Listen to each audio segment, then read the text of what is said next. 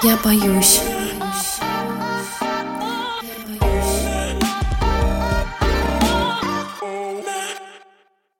Всем привет! Это подкаст «Я боюсь», подкаст, в котором мы собираем коллекцию самых загадочных, пугающих и неоднозначных документальных историй, и они вас удивят. Меня зовут Кирилл.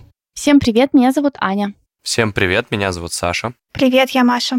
Мы тут словили небольшое смущение и даже испуг, потому что наконец-то пробили какие-то непонятные загадочные алгоритмы ВКонтакте, попали в подборку подкастов. И тут на нашу группу началось какое-то нашествие, стали подписываться сотни людей ежедневно. Мы уже как-то привыкли, что наш подкаст нарастает потихонечку, все приходят люди, которые уже нас знают, и вот это вот все. А тут вдруг понеслась. И мы даже грешным делом задумались, не запутаются ли люди, которые к нам приходят, вообще куда они пришли, почему выпуск так называется, почему подкаст так называется, почему каждый раз разные темы. Но потом вроде бы успокоились, да, Маша?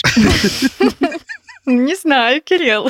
Решили, что своих слушателей мы не потеряем, что те, кто пришли, те, кто с нами совпадут по вайбам, по любви к историям с нами останутся. Так что добро пожаловать всем новеньким, если вы это слушаете. Если вы просто подписались на нас ВКонтакте, я вас не понимаю, что вы там делаете такое. Ну, признавайтесь и слушайте подкаст. Хотим увидеть это в цифрах тоже. Наезжает, он опять наезжает на слушателей.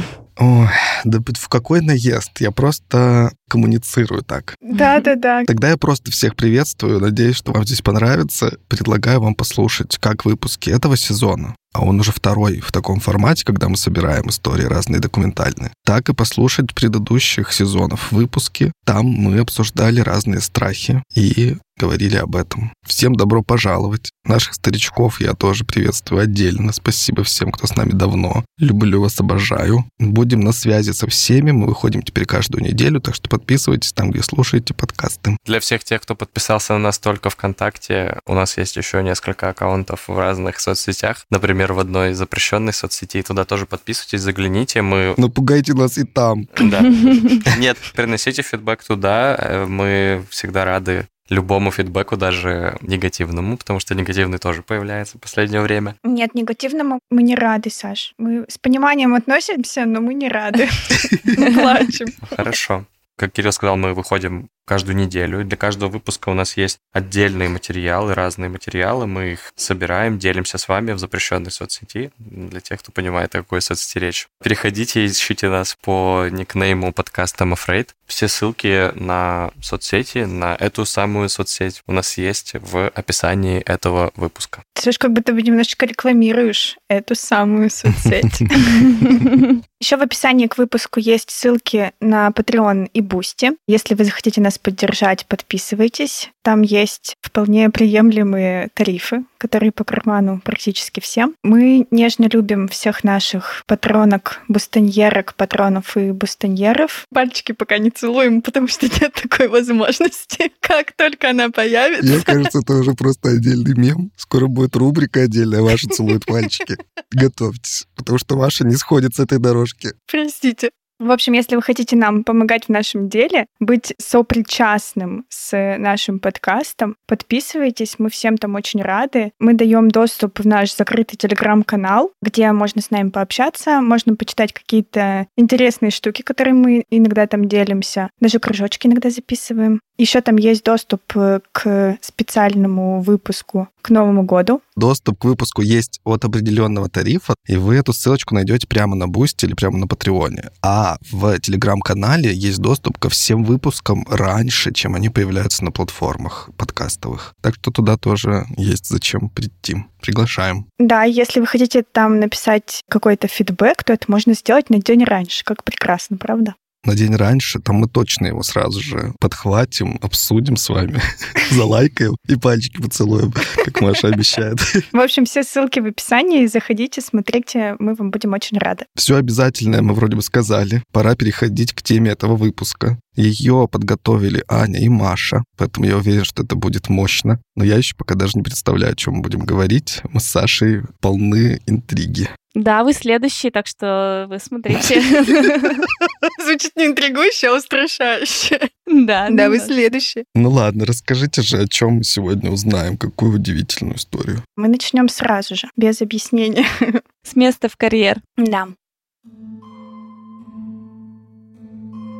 Хуан Педро счастлив. Сегодня папа объявил ему, что скоро он сможет увидеть бескрайние поля страны басков и пасущихся на них коров.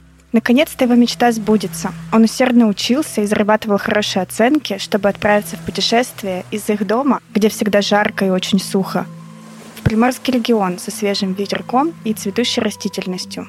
Как удачно, что папе нужно отправиться туда по работе. Может, если загадать желание в ночь Сан-Хуана, оно обязательно сбудется? К тому же это еще и день его святого покровителя. Хуан Педро сильно зажмуривается.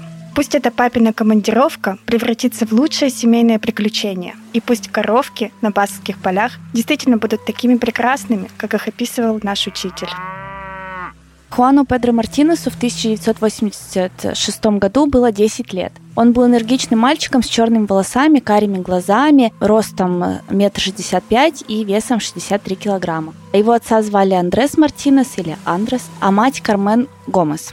Временами он ездил с отцом в короткие поездки, его отец э, перевозил разные грузы по стране и брал сына с собой. Но на самом деле он очень хотел поехать в страну Басков после того, как прочитал об этом регионе в школе. В школе ему рассказывали о тех самых коровах, которые пасутся на зеленых влажных пастбищах. И это был такой волшебный мир для мальчика, который он очень мечтал увидеть, потому что он жил в очень засушливом регионе, и там практически не было ни ветра, ни дождя. Он был практически одержим этими полями, коровами, и заставил отца пообещать, что он его туда отвезет. Отец согласился взять его с собой, когда в следующий раз поедет с доставкой в этот регион, но поставил условия. Хуан Педро должен получить хорошие оценки. И мальчик выполнил свою часть сделки. 25 июня 1986 года подвернулась доставка в тот самый регион, и Андрес должен был отвезти 20 тысяч литров серной кислоты из Картахены в Бильбао. Бильбао — это как раз столица страны Басков, этого региона. Уже очень плохо звучит. Да, и вся семья, то есть Андрес, Кармен и Хуан Педро запрыгнули в кабину фуры, предвкушая долгое совместное путешествие и какое-то невероятное приключение. Они выехали вечером, ехали практически всю ночь, больше 8 часов, проехали больше 800 километров через узкие крутые горные перевалы в том числе. Путешествие их э, закончилось в районе 6 утра, когда семья добралась до горного перевала Самосьера. Примерно в половине пятого утра семейство посетило кафе при гостинице придорожной. Отец заказал черный кофе, кофе с молоком для жены и стакан молока для ребенка. Официант позже рассказывал, что хорошо запомнил этот визит и запомнил мальчика, который был в красных брюках и свитере, то есть в такой яркой э, необычной одежде, отложился в его памяти. Тогда всех вместе их видели в последний раз. Они поехали дальше. Дорожные и погодные условия были идеальными. Дорожное покрытие сухое и чистое, погода сухая и солнечная. Мы не знаем, что произошло дальше между пятью часами утра, когда они были в последний раз замечены в кафе, и моментом, когда их путешествие прервалось. Судя по всему, Андрес, отец, вел машину очень неаккуратно. Несмотря на то, что они находились уже на горном перевале и самосера, и там такие крутые повороты, обрывы, грузовик разогнался до 115 км в час и в какой-то момент потерял управление. Потом, кажется, отец смог совладать с грузовиком в зоне поворота и сумел выехать напрямую, но увидел, что едут перед ним еще три грузовика. Он их э, пытался объехать э, слева, предположительно сместив, по крайней мере, один из грузовиков с дороги и сорвав зеркало с другой машины. Но впереди ему встретился грузовик, который ехал уже ему навстречу в направлении Мадрида, и произошло столкновение. Кабина грузовика прогнулась от удара, в результате чего Андрес и Кармен, как считается, погибли мгновенно. Из других четырех участников аварии, которые были в других машинах, серьезно пострадал один водитель, но никто не погиб. Серная кислота начала выливаться из цистерны, что спровоцировало несколько небольших взрывов, а также появление токсичного облака над местом аварии. Практически сразу же на место катастрофы были привезены тонны извести, чтобы впитать серную кислоту и не допустить ее попадания в близлежащие воды, иначе это могло грозить экологической катастрофой. Известь вместе с песком разбрасывали вокруг э, разбившегося грузовика, чтобы они абсорбировали кислоту. Во время вот этих работ пострадали несколько пожарных и гражданских гвардейцев, которые получили ожоги от токсичной кислоты в воздухе. Как только стало безопасно приближаться к кабине грузовика, спасатели увидели ужасающую картину. Последствия разлива серной кислоты уже начали сказываться на телах погибших, то есть серная кислота это залилась и в кабину. Только через несколько часов получилось безопасно убрать погибших родителей с места происшествия. Позже в тот же день власти позвонили матери Кармен, чтобы сообщить ей трагические новости. И слова ее матери превратили это и без того печальное происшествие в дело о пропавшем без вести. Она сказала, что с ребенком? Пожалуйста, скажите мне хотя бы, что с ребенком все в порядке? С каким ребенком? Спасатели и полицейские понятия не имели, что в грузовике был ребенок, так как обнаружили только два тела. Когда следователи поняли, что Хуан Педро должен был находиться среди обломков тоже, они приступили к поискам. Был вызван кран, который поднял поврежденную кабину грузовика, но под ней тело ребенка тоже не оказалось. Тут нужно отметить, что следователи в первую очередь, конечно, проверили исправность тормозов грузовика, полагая, что, наверное, они отказали, поэтому авария произошла. Но тормоза были в порядке, и, собственно, каких-то видимых признаков, почему произошла авария, найдено не было. По какой-то неизвестной причине Андрес специально ехал с такой скоростью, перевозя ну, свою семью и очень опасный груз. Как только власти узнали, что с парой путешествовал ребенок, были организованы поиски в радиусе 30 километров, которые продолжались несколько дней. Территорию прошерстили от и до. В поисках участвовали собаки поисковые, вертолеты, пешая гражданская гвардия, но не было найдено абсолютно никаких следов Хуана Педро. Но они нашли действительно некоторые предметы, которые подтверждали, что в машине действительно был ребенок. Это детские кассеты, кое-какая одежда, которую бабушка опознала позже. Было одно предположение, что его могло выбросить из машины, он не пристегнут был ремнем безопасности, возможно но никаких доказательств, подтверждающих это, тоже найдено не было. По всему району поиска были размещены плакаты с изображением Хуана Педро. Была надежда у поисковиков на то, что ему удалось уйти куда-то от места аварии. Возможно, он дезориентирован. Но помимо вот этих вот не открывающих э, правду всяких улик, которые удалось собрать, которые ничем не могли помочь, появилось все же несколько зацепок. Свидетели, которые видели аварию или оказались на месте чуть позже, говорили, что минивэн белый Nissan Vanetta остановился рядом с обломками грузовика после аварии. За рулем якобы был высокий мужчина и рядом с ним женщина. Оба были описаны как высокие на люди нордической внешности. Очевидцы утверждали, что они подошли к покореженному грузовику и забрали небольшой пакет, а потом покинули место происшествия. Стоит сказать, что нет никаких тоже особо подтверждений, кроме каких-то сообщений единичных. И кажется, что эти факты были преувеличены с течением времени, немножечко раздуты, с учетом того, какой громкой стала эта история. Вообще, один из участников аварии также упоминал эту пару. Мужчина заявил, что женщина вот это была медсестрой, и они с мужем остановились э, поговорить э, с одним из других пострадавших мужчин, который был жив, но тяжело ранен. Затем, как он тоже сказал, что они взяли какой-то небольшой пакет и быстро уехали. Но все попытки найти эту пару, найти эту машину успехом не увенчались. Также из грузовика был извлечен тахограф, это устройство, которое измеряет обороты двигателя в минуту. Благодаря ему получилось собрать э, воедино хронологию этого рокового путешествия. Семья сделала несколько остановок ночью, ну вечером ночью, которые казались обычными для заправки, еды, для отдыха. На некоторых из этих остановок были допрошены свидетели, они подтвердили, да, что Хуан Педро ехал с своими родителями. Он был одет в красный свитер и штаны, которые запомнились тому самому официанту в начале нашей истории. Помимо, собственно, загадочного исчезновения Хуана Педро данные тахографа выявили еще один загадочный факт этого дела. Последние несколько минут перед катастрофой были очень странными. Согласно показаниям прибора, этот грузовик за последние 80 минут пути останавливался 12 раз, и эти остановки были очень непродолжительными, от 1 до 20 секунд. И еще он ехал постоянно с разной скоростью. Пробок и аварий на этом участке дороги в это время суток не было. Так в чем же причина такого неадекватного поведения? Нормальных объяснений этим остановкам не нашли. Предполагали, что, может быть, Андрес пытался объехать или подать сигнал другому транспортному средству на дороге. Возможно, это был тот самый Nissan белый, замеченный на месте аварии. Однако эти версии тоже не основаны ни на чем, кроме ну, каких-то домыслов и спекуляций. После аварии несколько раз видели мальчиков, подходящих под описание Хуана Педро.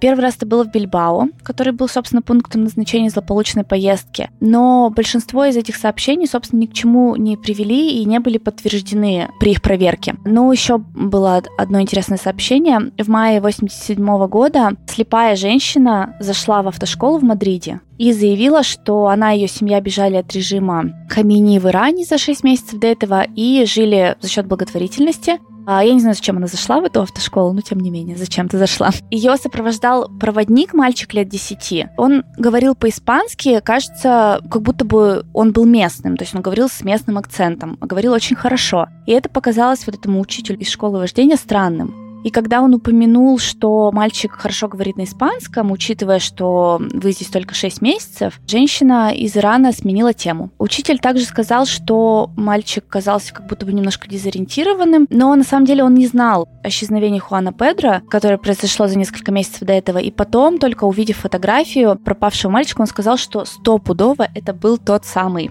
Хуан Педро. Он в этом уверен, это вообще инфа 100%. Но, к сожалению, не удалось найти уже потом ни женщину, ни мальчика, чтобы проверить эту версию. Поэтому это упоминание так и осталось таким, ну, непроверенным фактом. Ну, собственно, больше никаких значительных зацепок того, что кто-то видел похожего мальчика, за все эти годы не было.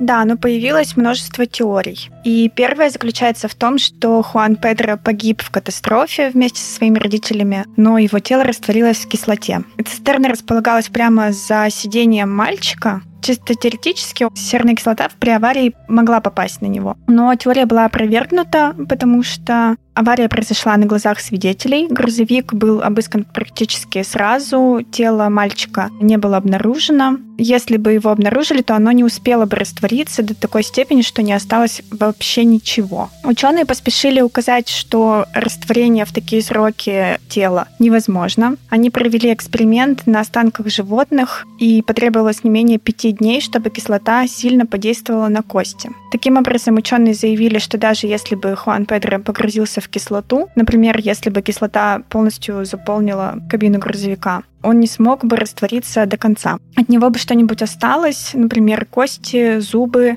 пуговицы и еще что-то. Единственным ценным предметом, найденным на месте происшествия, была подошва обуви или фрагмент подошвы обуви, она была соответствующего размера, подходила Хуану, но так и не была окончательно к нему привязана. Еще одна теория заключается в том, что кто-то подобрал Хуана Педро.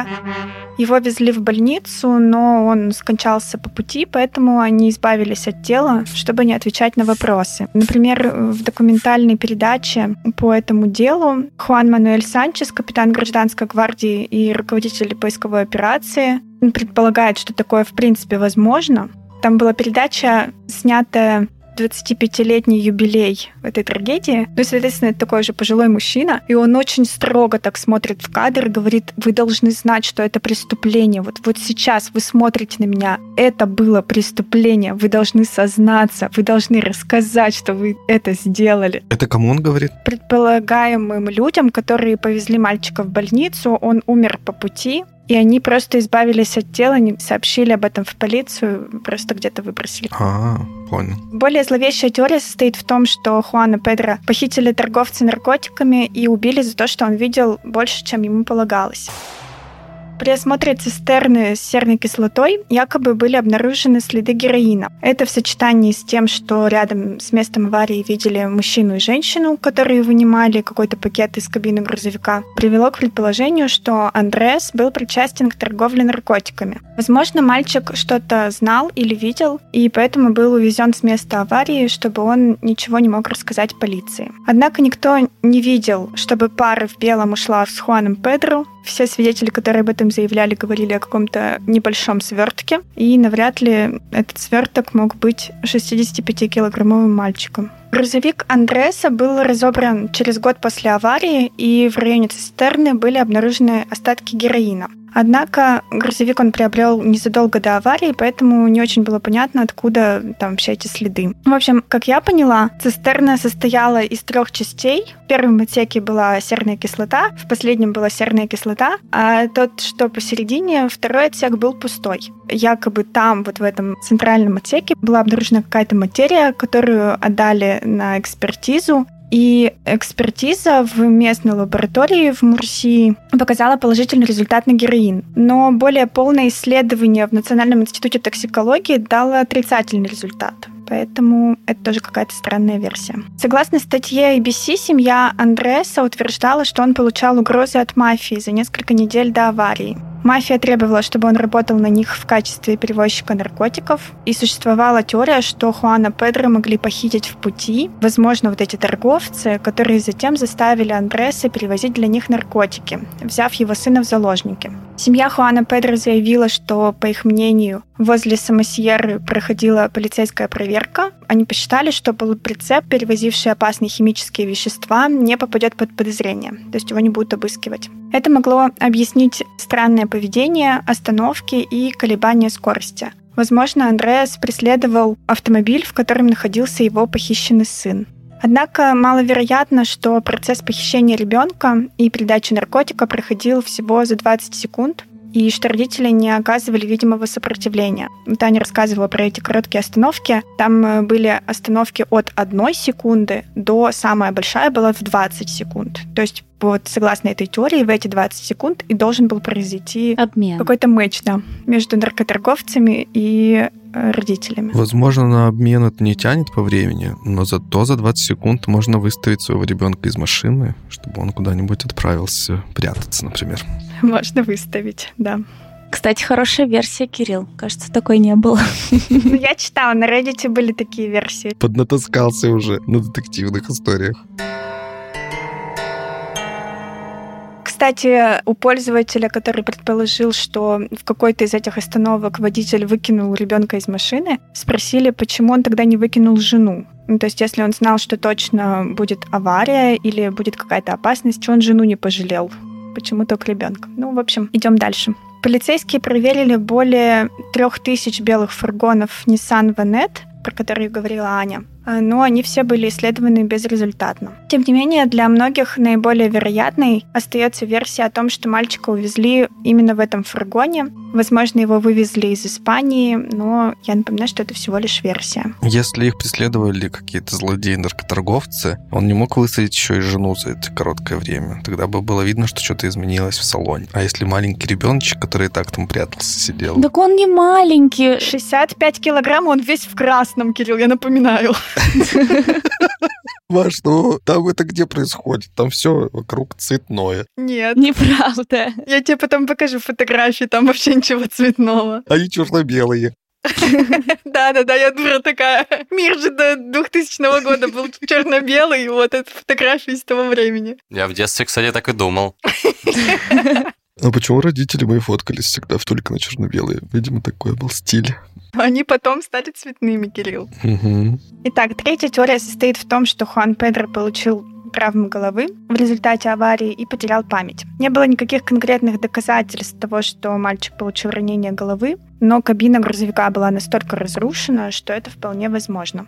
Однако никто не видел мальчика, блуждающего рядом с местом аварии, но не исключено, что он выскользнул из грузовика во время неразберихи, когда авария только произошла. Еще одна похожая версия заключается в том, что Хуан Педро ушел с места аварии и впоследствии скончался от полученных ран в безлюдном месте, коих много в той местности, где произошла авария. Самый грустный вообще вариант. По-моему, это самый правдоподобный, к сожалению. Есть версия, что мальчик получил ожоги от серной кислоты, ушел в поисках воды, там неподалеку протекала речушка, и его просто могло снести течением. В итоге тело оказалось где-то в другом месте, его нашли, но не связали это с аварией. Такое тоже вполне возможно. Если бы он нашел реку, ему бы не понравилось, потому что при контакте с водой серная кислота загорается и немножечко взрывается поэтому ему бы это навряд ли помогло. Кстати, очень реалистичная версия в том смысле, что если даже у него были ожоги, он зашел в воду, там какой-нибудь вот этот шок болевой, и все, и он упал в эту воду, и его унесло далеко-далеко. Ну, особенно если он еще ударился головой перед mm-hmm. этим. А скорее всего так и было, потому что, насколько я поняла, место, где он сидел, вообще не было даже оборудовано ремнем безопасности. То есть его чисто физически не могли пристегнуть. Он сидел между водителями, да, в серединке? Не поняла, где конкретно, но, насколько я поняла, ремня там нет. Очень важно пристегиваться во время движения любого транспортного средства. Запомните это, ребята. Немножко поучительного контента. Есть информация, что через два года после этой фатальной аварии рядом с Бадахосом был замечен ребенок, похожий на Хуана Педро, и даже в такой же одежде. Вообще, с тех пор в полицию поступило несколько сообщений о том, что ребенок, одетый в красное, идет по обочине, обычно где-то в районе маленьких городков недалеко от Самосьеры. Исходя из этого, иногда появляются безумные версии, что Хуана Педро перенесли в другое измерение, другую точку пространства и времени, и он теперь там заперт. Запертый блуждает вдоль дороги, только в другом измерении. Да, ведь иногда прорывается. Класс. Вот это вот я люблю. Супер чувствительный его видит. Есть еще одна моя любимая версия. Если вы помните, Аня рассказывала про свидетелей, которые видели фургон с мужчиной и женщиной в белом облачении, которые забирали что-то из грузовика. В некоторых источниках есть свидетельство, что этих людей видели два местных пастуха. И в одной из документальных передач берут комментарий журналиста Мигеля Педрера. Он говорит о том, что, возможно, эти двое людей, которые приехали на фургоне, были в специальных медицинских костюмах для маскировки. А такие свидетельства часто бывают на местах, где засекают внеземное вмешательство пастухи, вот эти, которых упоминают, о них обычно говорят в каких-то переведенных статьях, и это все еще больше похоже на байку. Кое-где даже пишут, что после того, как они дали свои показания... Они пропали. Да, Кирилл. В течение нескольких лет они погибли при загадочных обстоятельствах. Возможно, это все НЛО. Прилетели инопланетяне и похитили ребенка. 0,0001% вероятности этой теории. Да это самая вероятная теория. 0002 — это вероятность того, что мальчик в другом измерении. Вообще в этой истории супер аутентичные имена. Хуан Педро, Кармен, Педреро. И, короче, все, что можно вообще про Испанию, какие вспомнить имена стереотипные, они все здесь. Это, блин, знаете, как будто, чтобы специально ввести в сомнение людей, чтобы они думали, что это фейк, потому что там еще упоминается мэр Самосьеры Франциско Санс, потом бывший мировой судья, которого тоже берут интервью, он Хуан Гарсио Торрес. Вообще просто. Капитан гражданской гвардии Хуан Мануэль Санчес. Ну, блин, ну алло, серьезно, вы же первые, что ли, взяли из словаря, какие нашли? Но мы с Аней очень хорошо проверили, это не фейк. Честно, честно. Википедию свою почитали. Да-да-да, мы прочитали Википедию, и там написано «это не фейк». Семья Хуана Педро по понятным причинам была опустошена событиями того дня. Они не только потеряли двух любимых членов семьи в жестокой аварии, но и не знали, где находится Хуан Педро. На его поиски они потратили значительную сумму денег, расклеили 85 тысяч плакатов на улицах, в школах, госучреждениях, на почте. Они также наняли частного детектива Хорхе Каламара, известного успешными делами о пропавших без вести. Но, к сожалению, ничего из этого не помогло. Те годы в Испании были не особо развиты ДНК-исследования, но через 12 лет после аварии Гражданская гвардия и Гранадский университет запустили программу «Феникс», предназначенную для генетической идентификации пропавших без вести. В рамках этой программы специалисты собирали генетический материал родственников пропавших без вести. В 2008 году образцы были взяты у бабушки Хуана Педро, и в 2015 году система обнаружила генетическое совпадение ДНК бабушки с человеческими останками, найденными в Гвадалахаре. Но в конце концов, к сожалению, процент совпадения оказался недостаточным, и версия была исключена. Исследователи и семья не сдавались. В июне 2015 они обратились в суд, чтобы получить разрешение эксгумировать трупы родителей и взять образцы ДНК. Но суд отказал в связи с тем, что нет достаточных оснований для действий.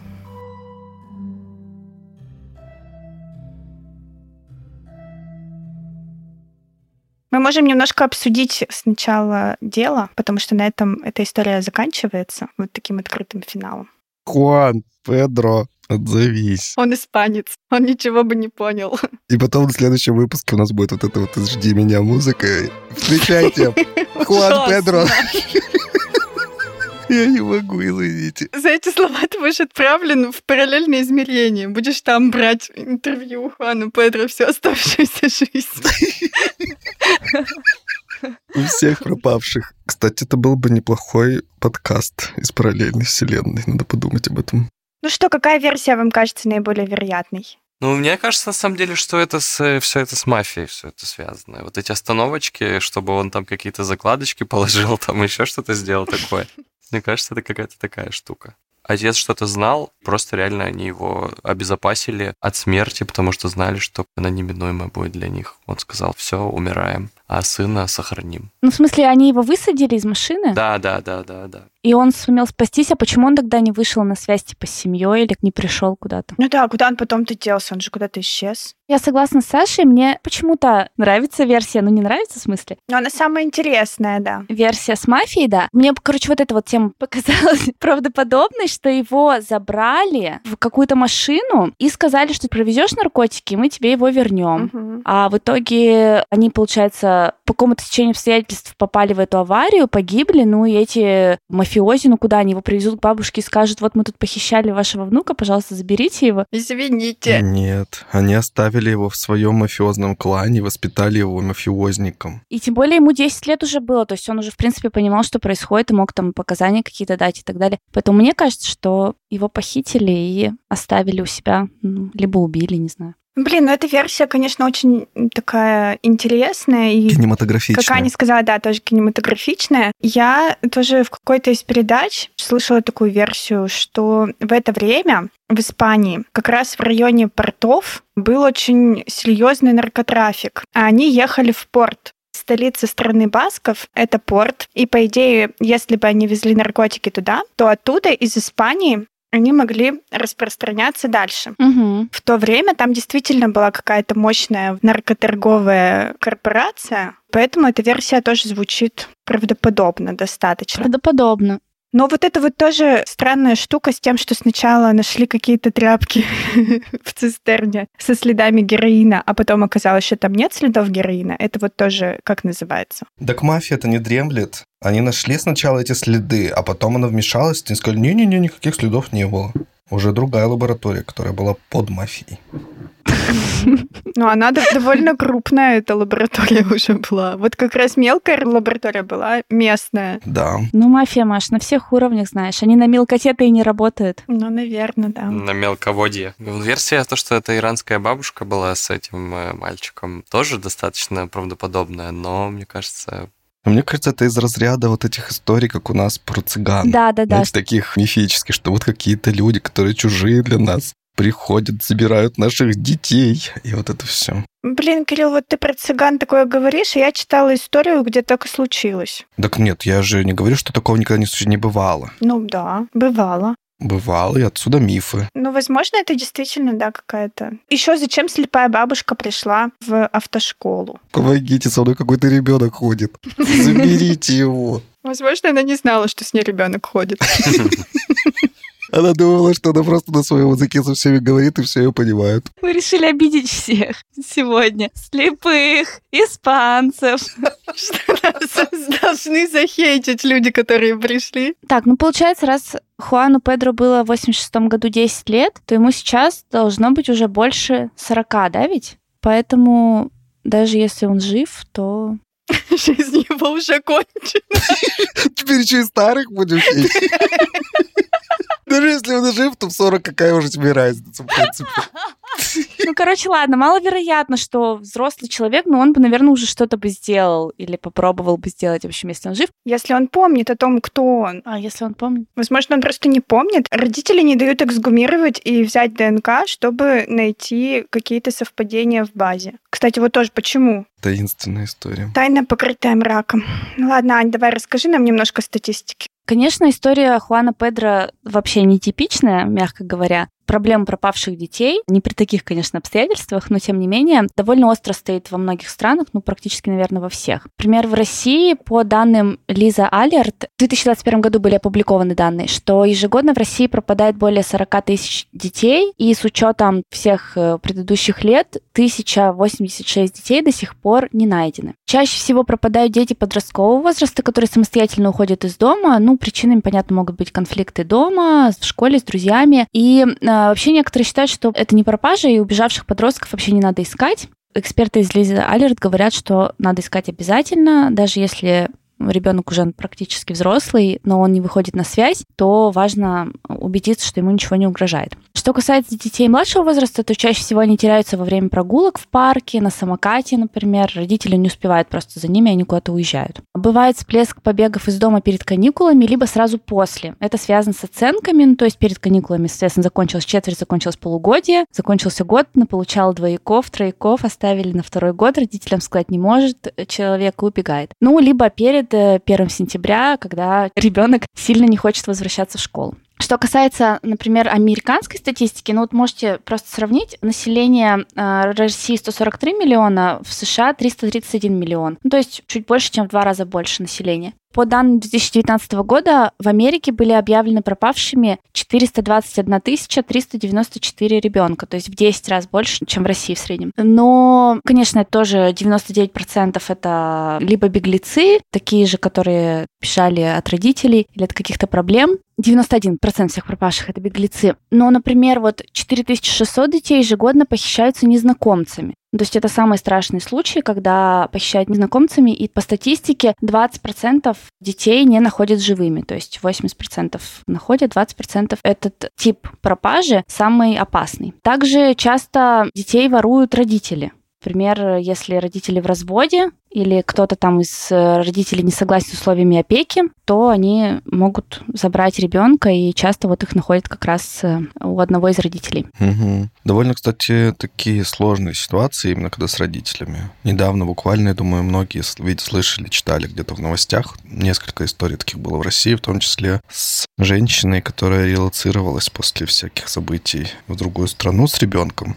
И ребенка выкрал отец и увез обратно в Россию. И, в общем, жесткие какие-то истории. Ну да, вот эти семейные конфликты, они часто к таким вещам приводят. Вообще, если брать, например, Америку, то у них есть очень э, классная система, называется Amber Alert. Amber, это тоже, скорее всего, по имени ребенка, нет? Да, но она еще и расшифровывается America's Missing Broadcast Emergency Response. То есть mm-hmm. была названа в честь Эмбер, девочки, которая была похищена и убита, но они еще и расшифровали ее подходящим образом. После ее, да, похищения и убийства было принято решение, что нужно какую-то создать вообще на всю страну систему оповещения. Теперь, когда происходит вот такое вот э, похищение, которое понятно, что это либо похищение, либо какая-то преступная штука, то есть это не просто ребенок убежал, то производится максимальное информирование через радиостанции, интернет, радио, спутниковое радио, телевидение, текстовые сообщения, через кабельное телевидение, через... Э, Молоко. Да, да, да. Через электронную почту, через смс, через Facebook сейчас уже. И таким образом процент возвращения детей после вот таких вот страшных случаях, не когда он там просто убежал из-за плохих оценок, а вот именно в страшных страшных случаях возрос с 62% до 97%. То есть эта система работает, в принципе, очень хорошо. Что касается каких-то других стран, то в Евросоюзе пропадает 250 тысяч детей ежегодно. А, ну, например, там в, в Китае, в Индии, например. Вот в Индии, кстати, статистика. В Евросоюзе, да, 250 детей, тысяч детей ежегодно. Это один ребенок каждые две минуты, чтобы проще было эту статистику воспринимать. Ужасно. А вот в Индии, например, ребенок пропадает каждые 8 минут. Как будто бы это намного лучше показатель. Uh-huh. Но в той э, информации, которую я читала, говорится о том, что часто пропавших без вести детей в Индии просто просто не заявляют, не оказываются на принудительных работах, становятся там домашними рабами. Там, короче, развита торговля детьми. Не всегда вот эти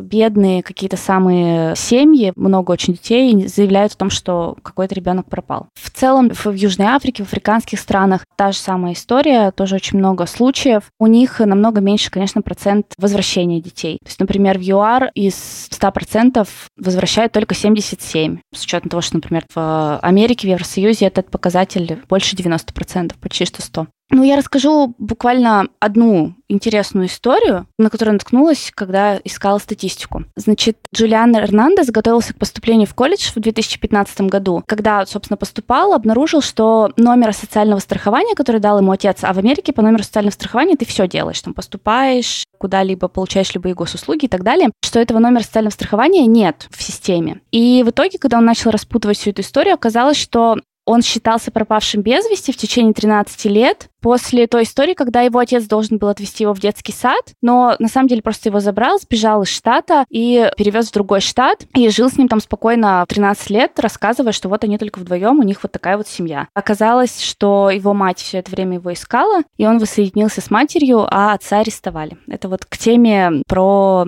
похищение членами семьи. Офигеть. А школа? Он там учился под другим именем. Ничего себе. Получается, ему сделали поддельные документы, поддельный вот этот вот номер социального страхования. 13 лет эта ложь вся продержалась. Ну да, он, видимо, в колледж хотел не в своем штате, да, поступать, Ань? Угу, да, да, да. Поэтому нужен был номер социального страхования, и это поддельно не сработал. Я тогда расскажу еще одну историю, тоже загадочную. Хороший или плохой конец у нее решите сами. 12 января 1981 года в густом лесу недалеко от Уоллесвилл-Роуд в Хьюстоне, штат Техас, были найдены скелетированные останки молодой пары. Поиски начали, потому что во время прогулки в этом лесу собака одного из местных принесла ему полуразложившуюся кисть руки. В итоге нашли два тела. Женщина была задушена. Предполагается, что на нее напали первой. А мужчина попытался ее защитить, но его связали, вставили в рот кляп и забили до смерти. Улик было крайне мало. Правоохранительные органы округа Харрис назвали их Ромео и Джульетта. Позже это дело проходило под кодовым названием Доу округа Харрис. Вы знаете, наверное, эту тему с Джейн Доу, Джон Доу, угу. кодовое имя неизвестных. Хотя было установлено, что убийства произошли от одной недели до двух месяцев до обнаружения тел, лица были в достаточно хорошем состоянии для опознания. По ним были составлены портреты, и они были растиражированы. Я вот вам их сейчас покажу. А наши слушатели смогут их увидеть в соцсетях. Мы их обязательно выложим. Просто хочу, чтобы вы сравнили портреты этих людей и потом покажу фотографии. О, Господи. Да Кирилл, блин.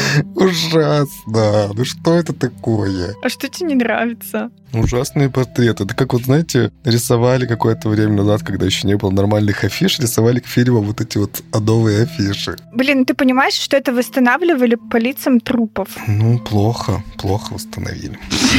Да, господи. Восстановили основные черты, чтобы люди могли узнать своих близких. Их узнали? В общем, видимо, Кирилл прав. К сожалению, личности погибших так и не удалось установить. Они были похоронены безымянными. Я не удивлен. Кирилл, блин.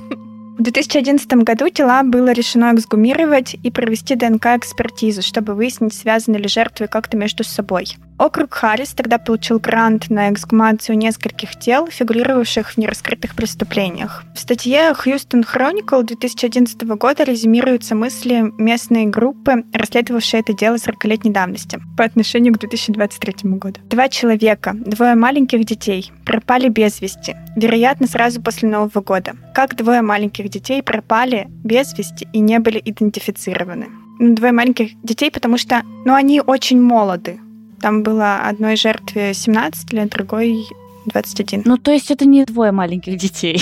Ну, они там называли Young Kids их в оригинале. А, ничего себе. Ладно. Финансирование следующих генеалогических исследований Харрис Каунти Доус, вот этих Доу округа Харрис, было затем обеспечено компанией Аудиочак, которая занимается подкастами о настоящих преступлениях. Я зашла на сайт Ух ты. этой компании. У них действительно достаточно много различных подкастов о true crime. Это прикольно, Нифига мне кажется. Себе. Вот они проспонсировали вот эти исследования генеалогические. Круто. Только в конце 2020 года началась работа по идентификации личности жертв. Дело было передано в Калифорнийскую организацию по генетической генеалогии, использовали GetMatch в качестве генетической базы данных. GetMatch вы о ней, скорее всего, слышали, потому что в последнее время они много говорили из-за дела убийцы из Золотого Штата. Это такой знаменитый американский убийца, и его удалось вычислить. Он там уже старый дедушка к тому времени был, когда его вычислили благодаря вот этой вот базе GetMatch. Судмедспециалисты по генеалогии Мисти Гиллис и Элисон Пикок работали совместно с судебным антропологом Деборой Пинто из Института судебной медицины округа Харрис. Они разделили жертв между собой. Гиллис искала совпадение с ДНК мужчины, а Пикок с ДНК женщины. Первой на след вышла Гиллис. Она нашла несколько отдаленных совпадений в Кентукки, что привело к семье Клаус, которая приехала из Кентукки во Флориду. Она начала исследовать семью глубже, пока не нашла очень близкое совпадение с неизвестным мужчиной. Этим совпадением была Дебби Брукс. Пикок связалась с Брукс и спросила, не пропадал ли у нее близкий родственник 40 лет назад и более. Оказалось, что Дебби потеряла родного брата Дина, Гарольда Дина Клауса-младшего. Летом 1980 года он вместе с семьей переехал в пригород Льюисвилля, штат Техас, а в октябре того же года молодая семья прервала все контакты со своими родственниками. Позже экспертиза подтвердила, что тело второй жертвы принадлежит жене Дина, 17-летней Тине Лин Клаус. Детишки пропали, а тут молодая семья прервала контакты со всеми родственниками. Ну, они действительно очень молоды. Девочке было 17, мальчику 21 год, так что там, конечно, немножечко утрировали. Возможно, они просто не смогли установить точный возраст. Вот что поставило специалистов по генетике и исследователей в тупик, так это вопрос сестры Дина по телефону, как насчет их дочери. Оказалось, что Дин и Тина познакомились в 1978 году, Тине Лин было 15 лет, а Дину Клаусу-младшему 19. У них случилось то, что окружающие описали как бурный роман. Вскоре они поженились, и 24 января 1980 года у пары родилась дочка Холли Мари. Возле тел не нашли никаких следов малышки, не было никаких полицейских отчетов о Бэби Доу, подходящей под описание в те годы. И сначала появилась версия о том, что ребенка тоже убили, но тело ее было слишком маленьким, поэтому лесные звери, которые, которых много достаточно в этих густых лесах, просто унесли ее тело куда-то и его не нашли. Тина и Тина Клаус были публично опознаны отделом по расследованию нераскрытых дел генерального прокурора Техаса 12 января 2021 года, ровно в 40-ю годовщину обнаружения их останков. До тех пор Дона Кассасанта, мать Дина, надеялась, что ее сын все еще жив, и она ждала его домой. Но хорошей новостью было то, что живой могла оказаться ее внучка. Элисон Пикок и ее организация «Детективы семейной истории» — это, кстати, тоже подкаст, этой исследовательницы есть свой подкаст. Можно его послушать. Я нашла их Patreon. В общем, Элисон Пикок вместе с семьей Клаус продолжали поиски Холли Мари, и они запустили проект Hope for Holly — Надежда для Холли. Они собирали деньги на то, чтобы как можно больше информации распространить об этом деле, чтобы Холли нашлась. Была обнародована информация о деле Холли, в том числе о том, что ее последним известным местонахождением был Льюисвиль, штат Техас. Также в прессе распространили смоделированное изображение взрослой Холли. Кирилл, к твоему счастью, я не нашла это изображение.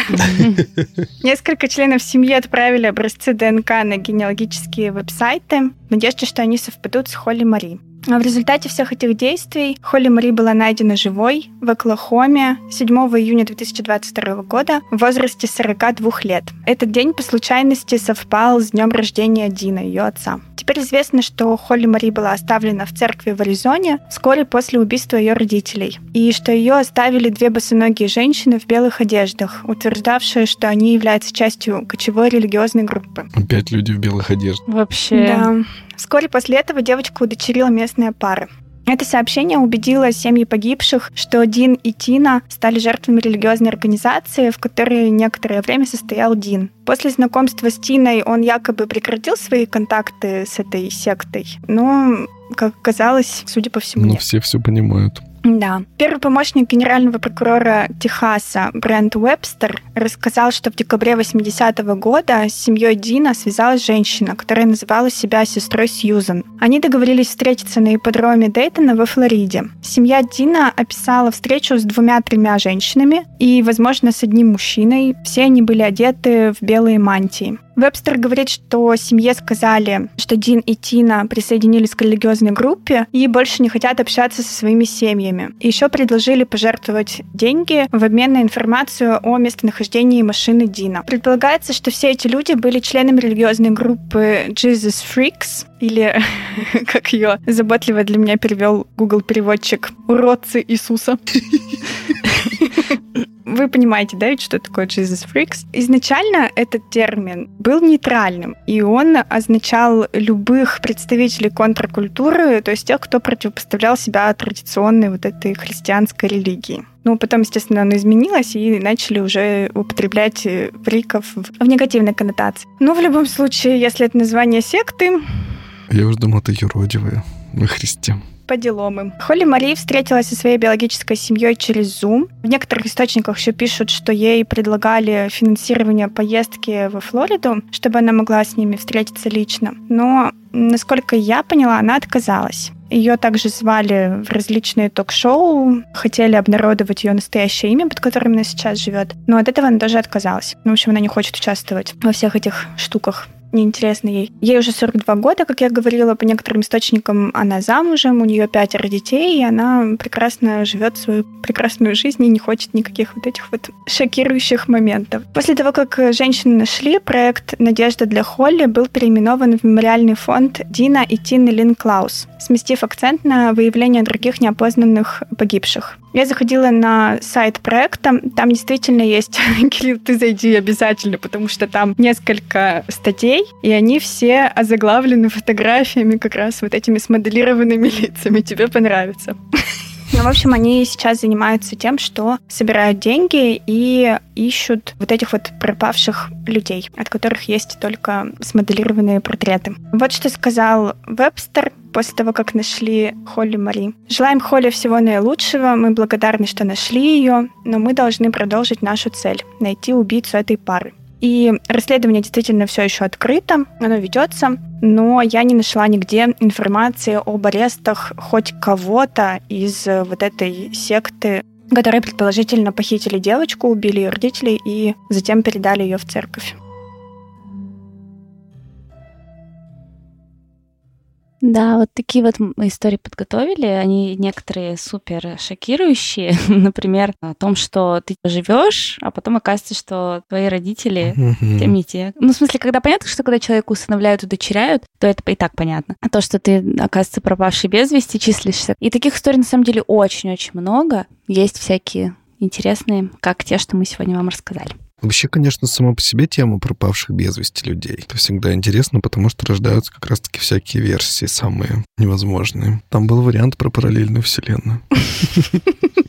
Хорошо, да, мистический вариант тоже рассматривает. Мы не можем его отрицать полностью. А вот с Хуаном Педро, например, э, вообще не факт, что он погиб там где-то. Ну, сразу же, во всяком случае. Возможно, mm-hmm. он еще долго был жив, и что mm-hmm. там с ним происходило. И это такая загадка прям вообще. Да, я еще удивилась, что его описывали как мальчика в красных штанах и красном свитере, а вообще-то действие было лето, и в Испании, даже на севере Испании, в это время очень жарко. Маш, я в Таиланде в кофте езжу на байке часто. Это нормально, ты считаешь? Ты считаешь, нормально? Тут некоторые в пуховиках ездят. Ну ладно, может быть, он был мерзляк. Ну да, и тем более они ехали вечером, все равно вечером там прохладнее, и вообще южные люди, они по-другому оценивают обычно температуру. 20 уже нужно с градусов, куртку и сапоги нужно надеть, это очень холодно как А, так они еще и вечером ехали. Ну ночью, да, они вечером выехали. Это значит, что мальчик в красной кофте мог спокойненько за эти 20 секунд выбежать и убежать в сторону, и никто бы его не заметил. В сторону абсолютно красного поля какого-то,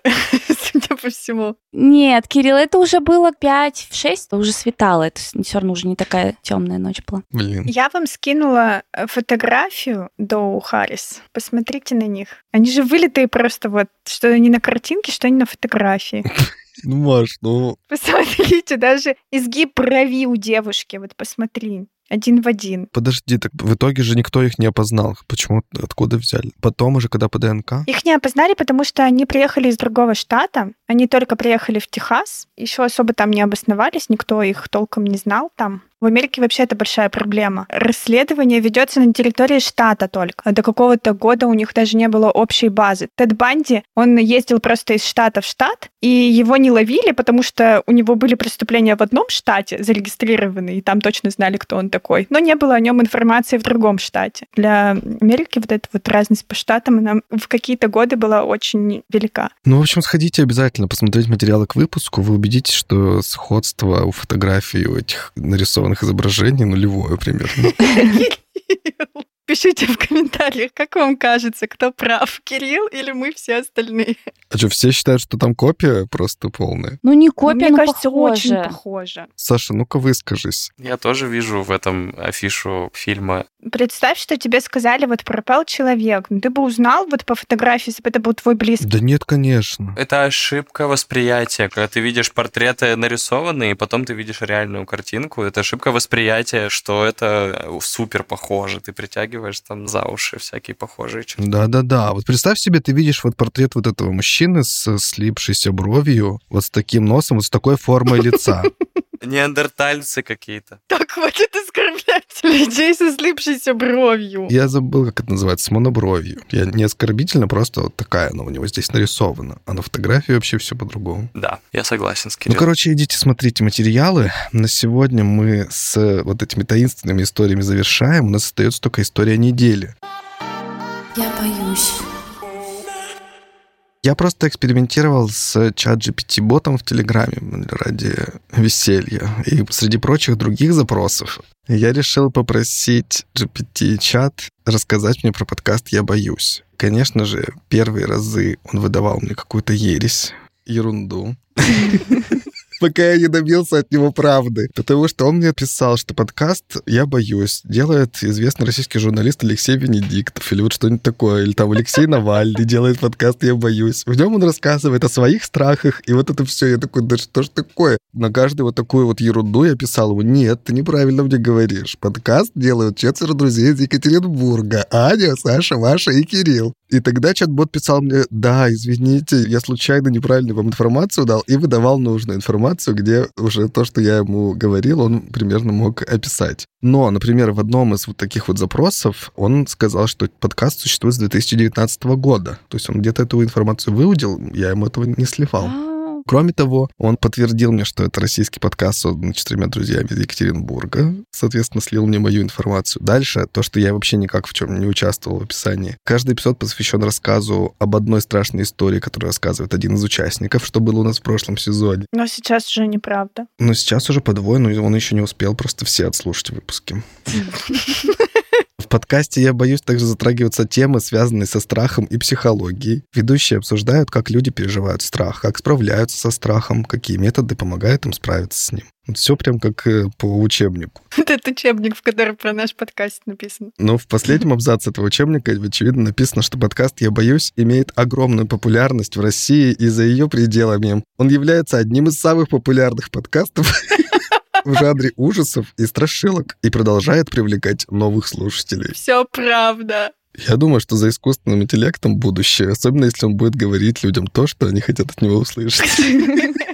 Пожалуйста, ребята, сделайте это правда. Расскажите о нашем подкасте своим друзьям из России и за рубежом. И пусть он продолжит привлекать новых слушателей, конечно. Тем более, что не так уж много у подкастов способов продвижения. Вот ваш способ, когда вы кому-нибудь рассказываете через сторис, просто так, лично, или еще как-нибудь даете кому-нибудь послушать подкаст, ссылочку отправляете. Вот это самые эффективные способы. Мы прям видим, как они работают, спасибо вам за это.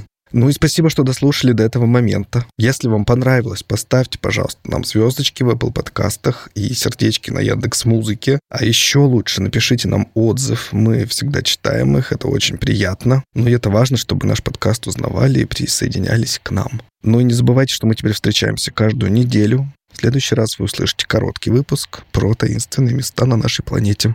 У меня куда-то пропадает голос. Он уходит, Кирилл, в ту вселенную, где наш подкаст имеет мировую популярность.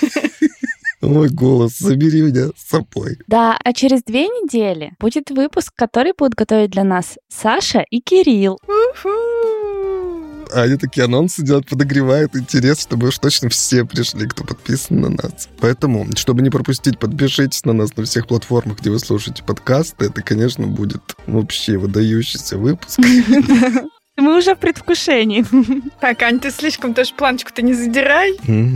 Да, Маш, да это сарказм, конечно. Не-не-не, ребят, мы в вас верим. У вас будет бомба. Ничего хорошего не ожидайте, просто приходите послушать. За то, что вы смогли услышать этот выпуск, мы благодарим не только Машу и Аню, но и нашего звукорежиссера Семена Бросалина, а редактор этого эпизода Аня. На этом все. Скоро услышимся. Всем пока. Пока-пока. Пока-пока. Пока. Чао, какао.